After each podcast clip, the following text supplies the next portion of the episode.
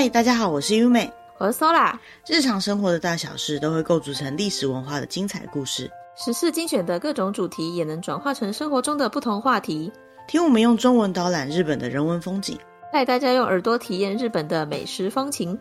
欢迎收听今天的日常作用。那今天这集呢，又是云端旅游系列了。我们今天想要来跟大家介绍的是名古屋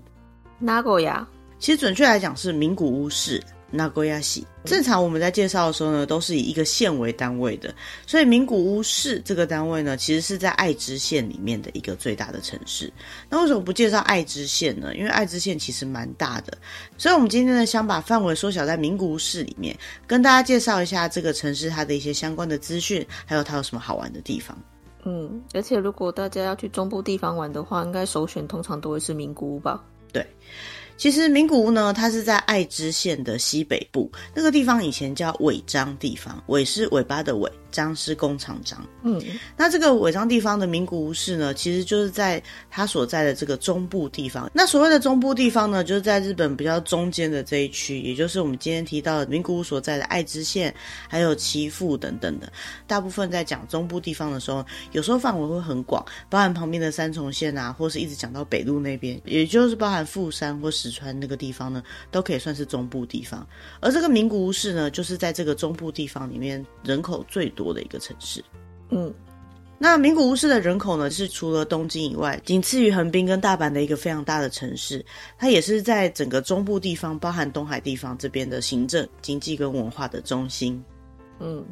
那以名古屋市为中心呢，他们有一个中京圈，可以把它想成像是名古屋都市圈，就像是东京有东京都市圈嘛。这个都市圈呢，是日本三大都市的其中之一，它的范围呢，就包含爱知县的全部，还有岐阜县的南部跟三重县的北部，这三个东海地区的三个县市。那名古屋市本身因为它的经济跟工业发展都非常发达的关系，所以它拥有非常多的卫星都市。那尤其是在它的中心区的荣这个区域呢，是整个中部地方最热闹的商业街道，最有名呢就是名古屋电视塔还有九屋大通公园，都是在荣的这个地区。名古屋这附近呢，从2000年之后呢，他们重新开发成日本非常现代化的一个城市。像在日本啊，如果要看到100米的街道其实没有很多，那在日本呢，据说只有3个，那其中的2个呢就都在名古屋，一个就是我们刚刚提到这个九屋大通，还有另外一个叫做若宫大通，这两条路。嗯，那在工业上呢，因为它所包含的中京工业区呢范围比较大一点，像是说车子非常有名的丰田汽车，它所在的丰田市，还有像是石化产业非常有名的三重县市日市呢，都是属于这个中京工业区的其中之一。那他们的工厂呢，或许会在丰田市或是日市，不过它的整个企业中心多半都会在名古屋市里面。全国也有非常多的制造业的总公司或者是工厂呢，都在这个地区。那虽然说近期因为很多的制造工业外移的关系，所以工业在日本的制造量变得比较少一点，但是名古屋到现在呢，都还是每年有超过3兆日元以上的重工业生产的都市。嗯，那为什么能够构成这么大的重工业呢？除了它整个工业集约的条件之外呢，因为这个地方有名古屋港，也是一个日本非常具代表性的国际贸易港口。名古屋港呢，在年间的货物的处理量呢，一直到近几年呢，都还是全日本第一的。因为在这附近制造的这些化学或者是一些相关的产业非常的多，所以就近从这边出口，其实在贸易上面来讲，也算是这个运输上面成本比较低的一种考量啦。所以呢，它的货物处理量才会一直都这么多。嗯，那为什么名古屋市可以发展成中部最大的都市呢？名古屋市呢，是在整个日本本州的中央部的浓尾平原上面。那它的南边呢，就是伊势湾，总面积呢有 326.43 平方公里。大家可能会觉得有点难想象它大概有多大，比如说像是我们比较熟悉的台北市的面积呢，大概是 271.7 平方公里。所以说这样比较起来呢，其实它就比台北市再大一些而已。嗯，整个名古屋的地形呢，就是分成东边是丘陵，重要的地方呢是台地，在它的西边、北边跟南边都是属于冲积平原，大致上分的是3个不同的地方。东边呢，基本上就是像是守山区啊、千种区、明东区、天白区、绿区等等，它是比较属于山的部分。但虽然说是山，但它的标高呢其实也没有很高，它的最高的山是东谷山，标高198.3公尺，真的不高耶。对啊，因为它那边就是比较平缓的丘陵啦，所以呢，虽然说是山，大概就是50到100公尺左右的丘陵是比较多的。尤其是这个丘陵呢，还跟旁边的山河那个地区的山地是连接的。嗯，那在东部的这个山区最盛产的就是花岗岩风化之后所产出的粘土，也就是可以做窑烧的原料啦，所以就造成这个地方从日本古坟时代一直到镰仓时代初期呢，都是日本非常大的一个烧窑业的生产地。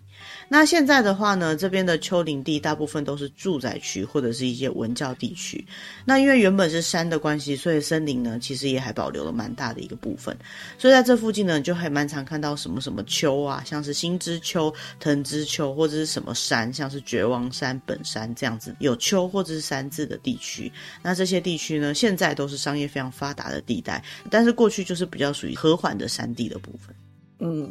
那在名古屋市的中央地区，也就是现在的中区、昭和区、瑞穗区或者是热田区等等的地方呢，它是一个从北到南倾斜的平坦的台地，那它的标高呢大概都只有10到15公尺左右，然后再加上这个台地里面呢有很多河川，那这些河川错综复杂，就把这个台地分成很多地区。因为这样的关系呢，所以这个地方呢就非常适合人的生活，一般认为从原始时代开始就有人类生活的痕迹了，特别是在弥生时代或古坟时代的遗迹呢都非常非常的多。嗯，那因为刚好提到说名古屋市里面有非常多冲积平原嘛，比如说在江户时期呢，海岸线就比现在我们看到的还要在内陆很多，当时在伊势湾上面就有非常热络的海上交通了，比如说在那个时候名古屋市的热田的附近呢就可以坐船直接到三重县北部的商名这个城市，所以呢当时的海上交通也算是这个地区非常有特色的一个人文风景。那现在呢整个中部地区大部分是作为商业跟住宅用地使用，像是我们刚刚提到的榕啊，还有其他的像井啊等等的这些非常大的商业街道呢，都是在名古屋市的中部地区。嗯，除了东部跟中央部以外呢，其他像是北边啊、西边啊、南边这些区域，包含港区这边呢，其实都是河川的堆积作用所形成的冲积平原，所以最低的地方呢可以到海拔-1.73公尺。欸，所以就低于海平面了呢。因为这个地区呢会有地层下陷的问题，但是现在跟昭和40年代相比呢，地层下陷是稍微比较趋缓的状态。那也因为气候变迁、海平面下降，再来就是日本本身也有在做一些填海造地的工作，所以才形成现在的地貌。海岸线的位置呢也跟很久以前是完全不一样的地方了。嗯，不过这个地区呢因为靠近伊势湾的关系，所以呢很常会受到台风的侵袭，每次台风来都会造成蛮大的灾害的，不管是大洪水还是淹水之后的排水呢，这个地区都是比较不容易的，因为它的海拔非常的低嘛。可是也因为水很多的关系，所以从以前开始呢就作为日本种稻米的一个很主要的地区。那在这个地区呢，从古代到中世还有很多农业相关的庄园，那也因为这边的拓荒非常的发达的关系，所以呢到了江户时代之后，他们就开始开发水田。嗯，而在整个名古屋市的北边跟西边的这些低地呢，到了现代呢都因为人口发展的关系，大部分都变成一般的住宅区或者是工业用地了，尤其是名古屋港附近呢就是一个非常大的工业地区，又叫做临海工业地带，也是属于中京工业区的其中一个部分。那因为临近名古屋港的关系，所以说整个工业结合运输都非常的方便。嗯，整个名古屋市它的气候相对来讲是比较稳定的，夏天平均湿度呢是比较高的，大概有到 70%， 好像跟台湾差不多耶。对啊，所以说夏天热的时候是真的很热，而且是闷热的这种感觉。那到了冬天呢，他们有一个叫伊吹的风，就是从西北方那边吹过来的季节风，这个地区的平均气温大概是 16.6 度左右，最高温可以到39度多，最低温虽然可以到0下，但是呢还不到零下1度，所以冷的话不算是非常冷的地区，以日本来讲算是偏温暖的吧。对啊，而且再加上现在全世界都是温暖化的状况嘛，所以说名古屋这边的温度呢也是越来越高的。嗯，那另外就是我们刚好提到说名古屋这个地方台风很多，尤其是伊势湾那边台风很常登陆的地方，所以呢每次台风来的时候都还蛮严重的。但是除了台风以外呢，这边其实也算是比较稳定的地区，所以才会从原始时代就有很多人在这边生活的痕迹了。嗯，接下来呢，我们要大概讲一下名古屋市这边的历史。大概从绳文时期呢，就可以看到非常多聚落的遗迹，大概都在刚刚讲到的台地跟丘陵地的地方，可以看到那种非常大规模的聚落遗迹。最主要就是这个地方的天气跟气候都非常适合人类长期的居住在这边，那资源也是非常多的，所以呢，早期也算是兵家必争之地啦。后来一直到了日本的古坟时期，我们之前在日本神话的时候有提到，日本武尊东征的时候，就把上天赐给他的草剃剑交给他的妻子保管。这个草剃剑呢，后来是放在热田神宫供奉的，所以现在这个草剃剑呢，据说也还在热田神宫。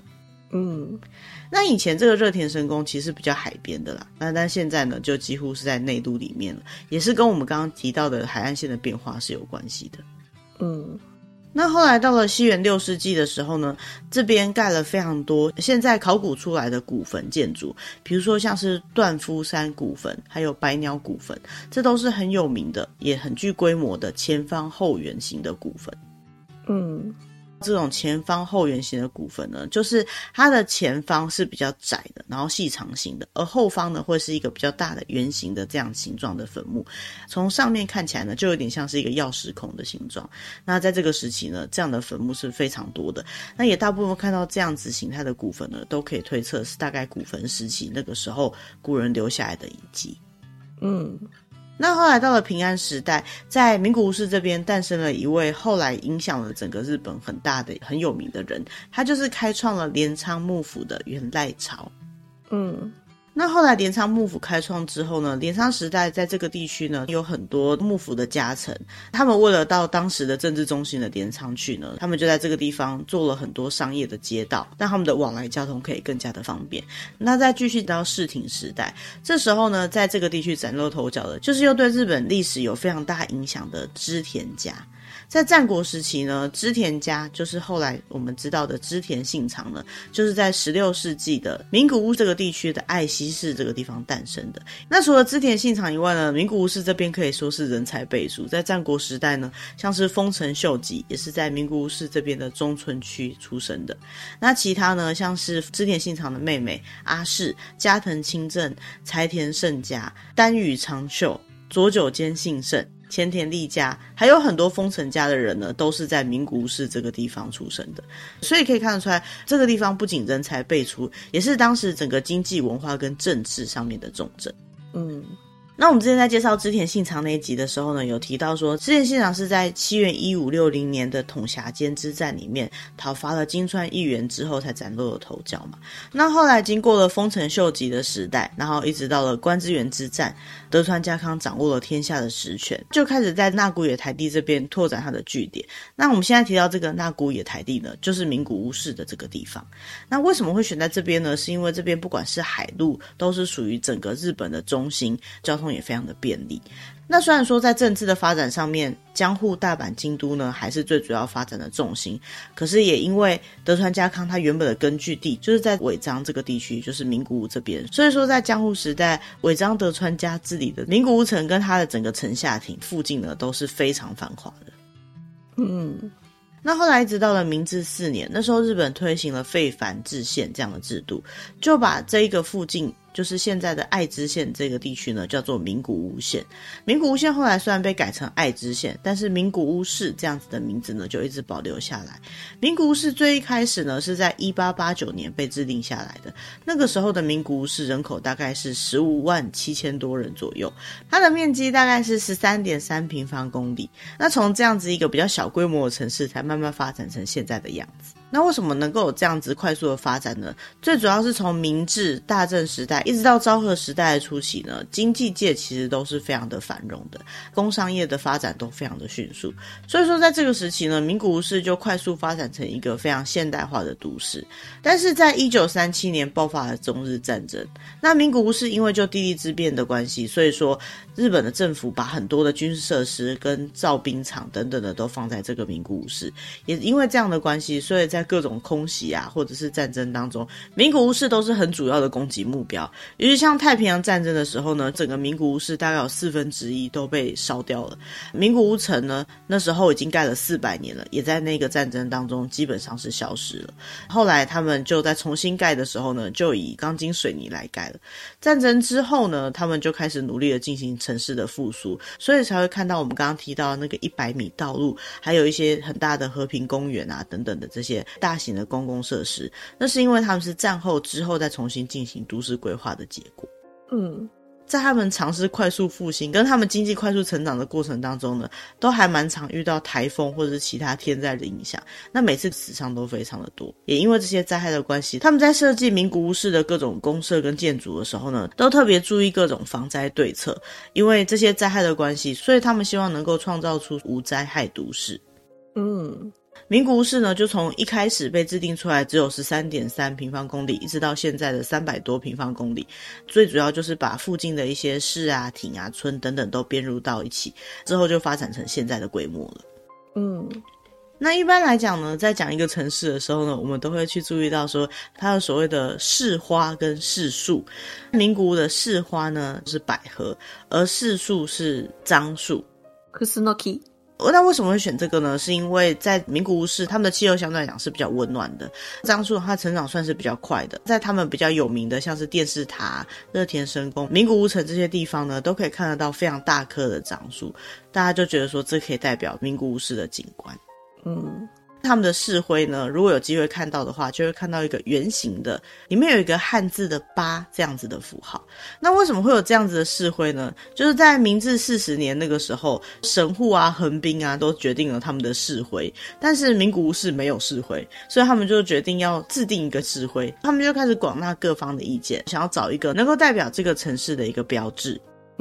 就问了很多很多人的意见，可是呢，不管怎么讨论都讨论不出一个结果来。最终他们就决定把在历史上面对这个地区非常有特殊意义跟贡献的尾张德川家的和印拿来当做他们的市徽。那什么是和印呢？和印就是他们这些武士家在使用的便章，因为他们其实本来都会有很正式的家纹嘛，像是尾张藩的家纹是魁八纹，但是呢，如果说到处都使用到他们这个正式的家纹，又好像有点奇怪，所以他们就会设计另外一款算是他们的记号，可是又不是正式家纹的符号，就是这个丸八印。那这样子的符号呢，在过去是使用在这些武家的家仆他们所使用的灯啊，或者是拖鞋啊等等的各种他们家的东西，也可以算是跟这个武士家有关的周边上面都会印上这个符号。就是印家纹又觉得太过于正式的这种情况下呢，要做一个记号，就会使用这样子的和印。那为什么名古屋市要采用这个和印当作是他们的市徽呢？最主要是因为这个和印是丸八印，丸就是圆形的意思，圆形代表无限的力量，而八的话呢，它整个字体是上窄下宽的，也就是说它的发展是无穷无尽的。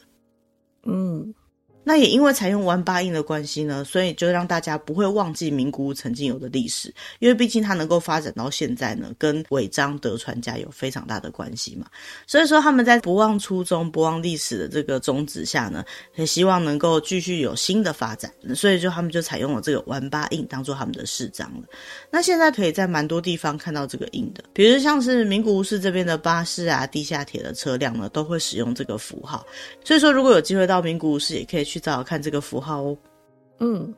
那了解完这些之后呢，我们就要正式要到名古屋去云端旅游一番咯。那讲到名古屋的观光的话，最有名的就是在名古屋市中区那边有非常多的博物馆啊、美术馆。那在荣内区呢，就有非常多的商店街。再来就是名古屋城跟热田神宫，很具有历史人文风情的观光景点。那首先第一个要介绍呢，就是国宝第一号名古屋城。Nagoya 城，名古屋城其实是刚刚提到的这个尾张德川家的居城，在江户时代的大概260年间都是非常的繁华的。它的本丸御殿，也就是它最主要的那个建筑呢，据说是近代城堡里面的最高杰作，包含天守阁跟它整个城郭呢，在昭和5年就被指定为国宝文物的建筑。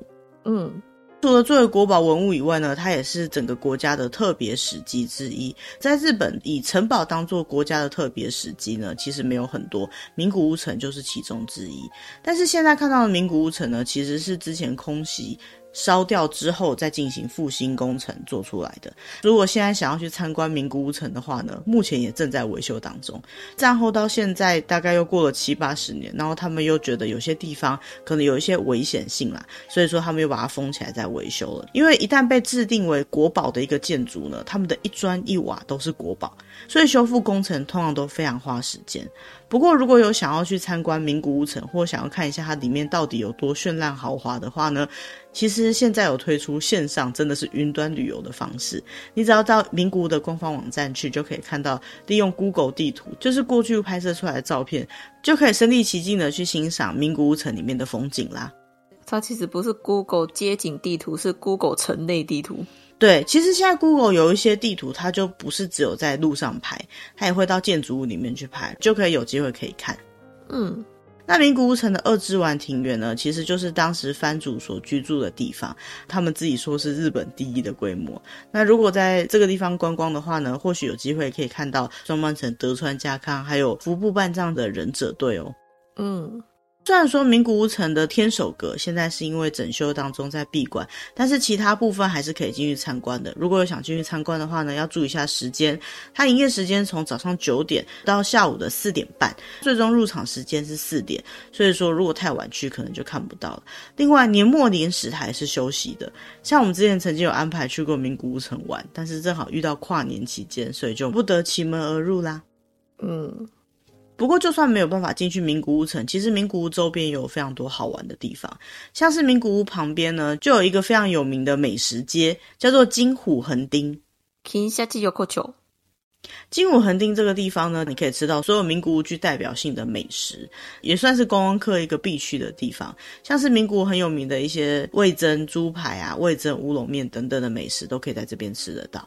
嗯，除了美食街以外呢，在名古屋城的北边呢，还有一个叫名城公园北园这样子的一个公园。其实名城公园北园呢，就在名古屋城的护城河的北边。这个公园诞生的时期呢，跟名古屋城是同一个时期的。原本那个地区呢，都是沼泽地，叫做御景生之庭，就是利用那里的自然风景去创造出来的庭园。不过这个庭园呢，在明治时代，因为我们刚刚提到的战争的关系呢，一度成为陆军的练兵场。在之后呢，因为大空袭的关系，这个练兵场呢就完全被炸掉了，直接变成一片荒原。那在战争之后呢，他们就开始重新复苏的时候呢，他们就特别把这个地方再指定成公园。那他们希望能够保留以前的风景，所以他们就重新把这个地方再改成公园。所以在这个地方呢，他们就设置了一些池塘啊，还有一些多功能的跑道等等的，让大家可以在这个地方休憩玩乐，也种植很多四季的花草，在每个季节都可以有不同的风景。所以说如果说到了名古屋城去观光的话呢，也可以特别到它的北边的这个名城公园去欣赏一下他们在战争之后所做出来的一个新式的公园哦。嗯，那另外一个到了名古屋是必去的地方呢，就是侍奉的草剃神剑的热田神宫。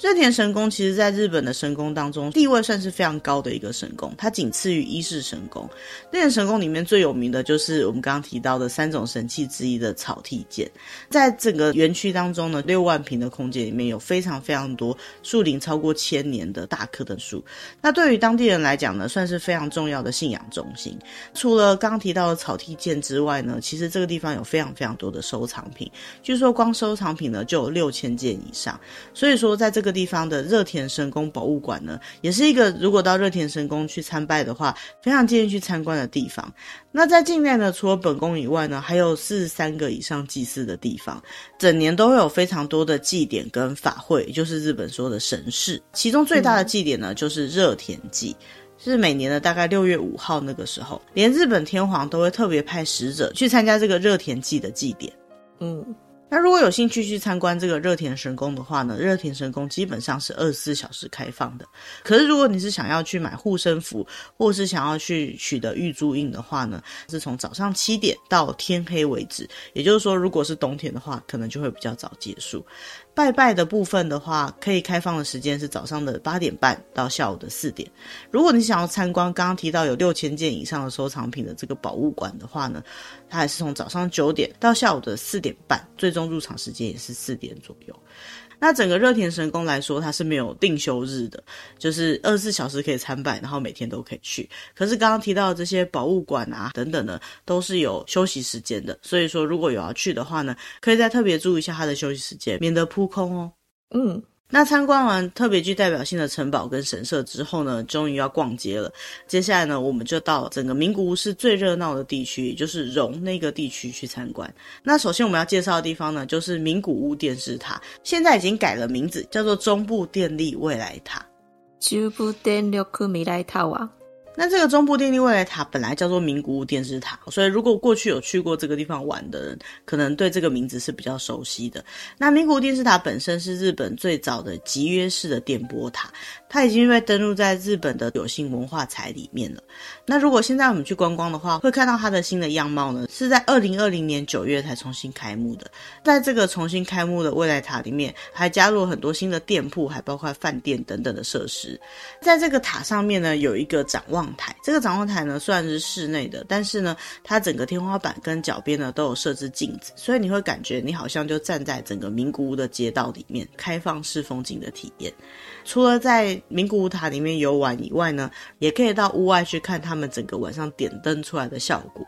因为是他们设置的60周年，所以说他们就用了1670个颜色全彩色的 LED 灯，让这个未来塔呢表现出非常多丰富的颜色。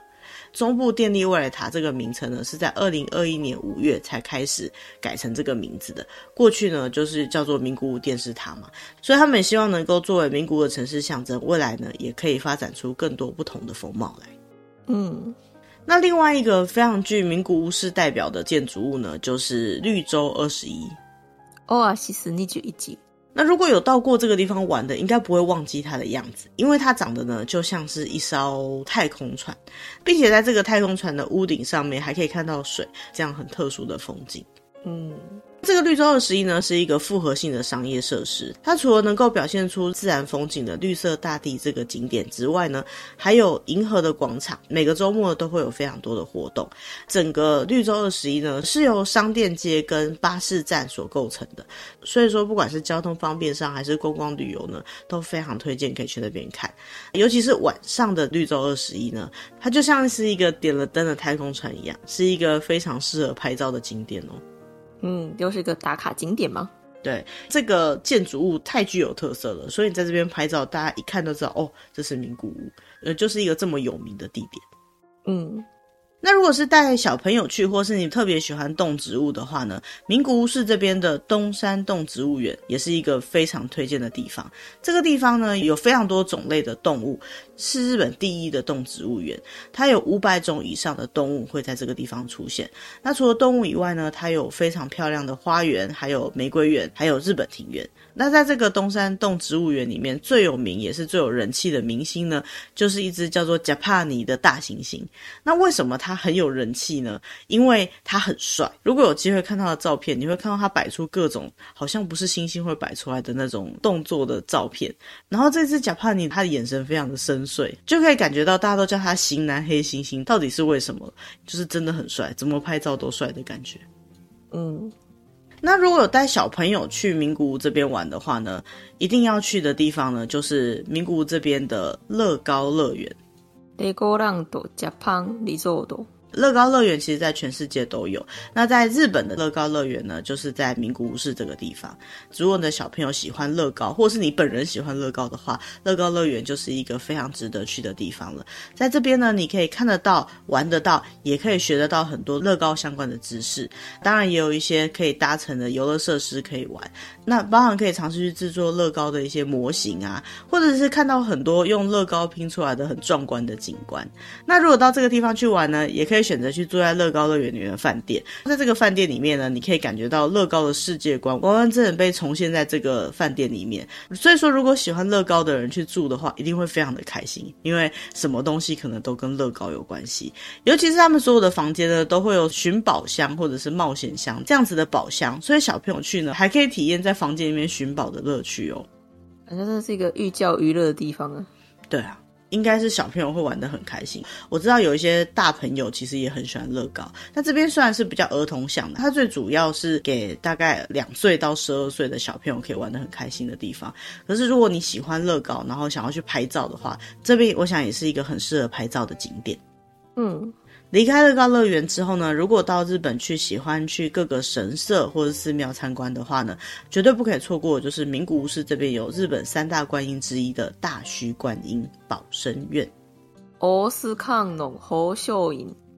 大须观音保生院呢，是日本的真言宗的至山派里面的一个别格本山，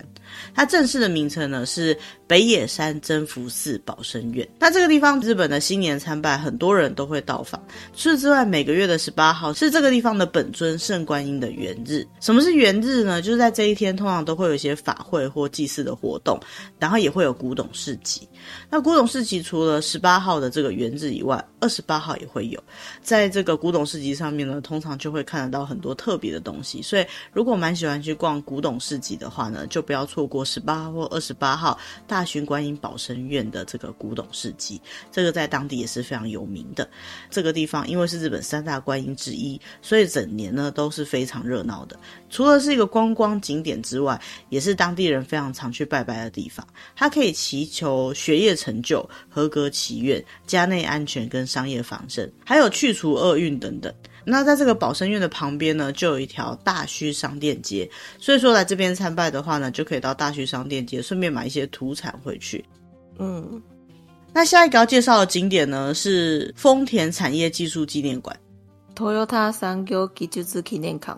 丰田这个企业呢，应该是在隔壁的丰田市啊，但是它的纪念馆是在名古屋市里面，所以到名古屋市观光的话呢，也可以去看它这个纪念馆。最主要就是丰田集团他们的发源地之一呢，就是纪念馆的这一个工厂，它是在大正时期用红砖造的工厂。那现在的话呢，他们就把它保留下来，让大家去参观，有点像是参观工厂的感觉。所以在这个里面呢，你可以看到丰田他们整个发机的纤维机械，还有他们制作车子技术的变迁，甚至可以看得到真正在制作这些东西的机器的动态展示。他们的员工呢也会实体在那边展示给大家看。所以说不管是带着小朋友去，还是自己就是开 Toyota 的车，都可以到这个地方去参观，去感受一下丰田集团这个全世界知名的企业的整个演进过程。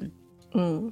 那其实名古屋市能够去的地方真的蛮多的。其他像是如果喜欢看水族馆的话，名古屋港水族馆呢是有日本最大的屋外水槽，那里面会有500种以上的海洋生物。那如果是喜欢铁道的话呢，名古屋市这边也有一个慈福铁道馆，在这个地方呢就可以学到很多日本铁道相关的知识，也可以实际进行体验的一个互动体验式的博物馆。嗯，但是除了这些现代的东西之外呢，我觉得名古屋市还有一个非常重要的景点是我个人非常推荐一定要去看看的，就是德川美术馆跟它旁边附设的德川园 Tokugawa 美術館 Tokugawa Inn。那为什么特别要介绍德川美术馆呢？因为名古屋市基本上就是德川家的一个根据地啊，德川家有很多很珍贵的收藏品呢，都在这个德川美术馆。那像今年2023年的大和剧，主角就是德川家康。今年其实有很多跟德川家或是跟德川家康本人有关系的一些特展或者一些特殊的文物。平常就算是没有特殊展览或活动的时期呢，这个地方也收藏了非常多跟德川家有关的一些东西。德川美术馆里面呢，它就收藏了9件日本的国宝，59件重要文化财，重要美术品有46件，还有1000件以上的刀剑，都是属于日本最大规模的这种相关收藏。嗯，所以是德川家康迷会很兴奋的地方。嗯，除了德川家康迷或者是德川家的粉丝以外呢，对于日本近代的一些武将大名有兴趣的话呢，很多相关的展示呢，都可以在这个德川美术馆里面看得到。嗯，所以如果对江户时代的大名文化还有日本的这些相关的历史资讯有兴趣的话呢，德川美术馆就是一个必去的地方了。嗯，那看完美术馆之后呢，它旁边的德川园也是一个非常值得推荐的地方。德川园最特别的地方是它里面有一个池塘，但这个池塘他们把它设计成很像海洋的感觉，因为在池塘周边呢，它设计了很多小河，然后这些小河呢汇流进去这个池塘，就表现出非常特别的日本自然风景这样子的庭院。虽然说一般日本的庭园呢都会有很多设计，可是这种以自然风景为主体的庭院呢算是比较少见的。那另外就是德川园内部呢，原本他们的地形呢就是比较有高低差的，他就利用这些高低差以及这个地方原本的树林呢，加上了很多巨大的岩石，就做出了一种非常特殊的既自然又豪放，但是又是日本庭园的风格。像这样的日本庭园呢，在日本算是比较少见的，所以说如果想要欣赏到五加四的日本庭园的话呢，就非常推荐到德川园去看看了。而且德川园里面呢有很多四季不同的花草树木跟风景，所以不管是什么季节去，据说都是非常漂亮的哦。那今天呢，我们介绍了非常多名古屋市的观光地区。那在下一集的节目当中呢，我们会跟大家介绍一些名古屋的美食，跟一些具有特色的omiyage，也就是伴手礼。那其实我对名古屋一直有一个很特别的印象，就是我记得我们念书的时候呢，有一个日本的老师，他就是来自于名古屋。有一次我们在聊天的时候就问他说，老师，你出生的这个名古屋是一个什么样的地方，它有没有什么好玩的地方呢？他就停顿了几秒钟，然后想了一下跟我们讲说，名古屋非常像是台中的感觉，因为我跟 Sola 都是住在台中的。其实住在哪个地区的人多半都会觉得那个地区没有很好玩，那名古屋市的人呢好像也是这么觉得，他们也觉得说名古屋没有什么特别好玩的。那那个老师还曾经讲过说，对于日本来讲呢，感觉东京就像是台北，毕竟是像首都的感觉嘛，那大阪就像是高雄，有一种热情的感觉。而名古屋市呢就非常像是台中，就是工业商业都非常发达，可能很适合居住，但是不是很好玩的地方，就是什么都有，但是好像没什么特色的地方。对，而且就地理位置上来讲也的确是这样嘛，他觉得台中的这种街景跟感觉呢真的非常像是他出生的名古屋。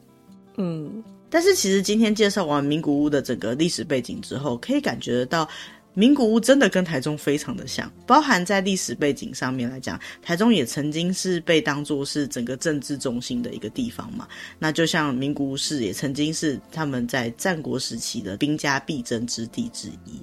那现在呈现出来这种工商业还有住宅区结合在一起，以及新规划的都市的这样子的风景呢，也跟台湾的台中真的是非常像的。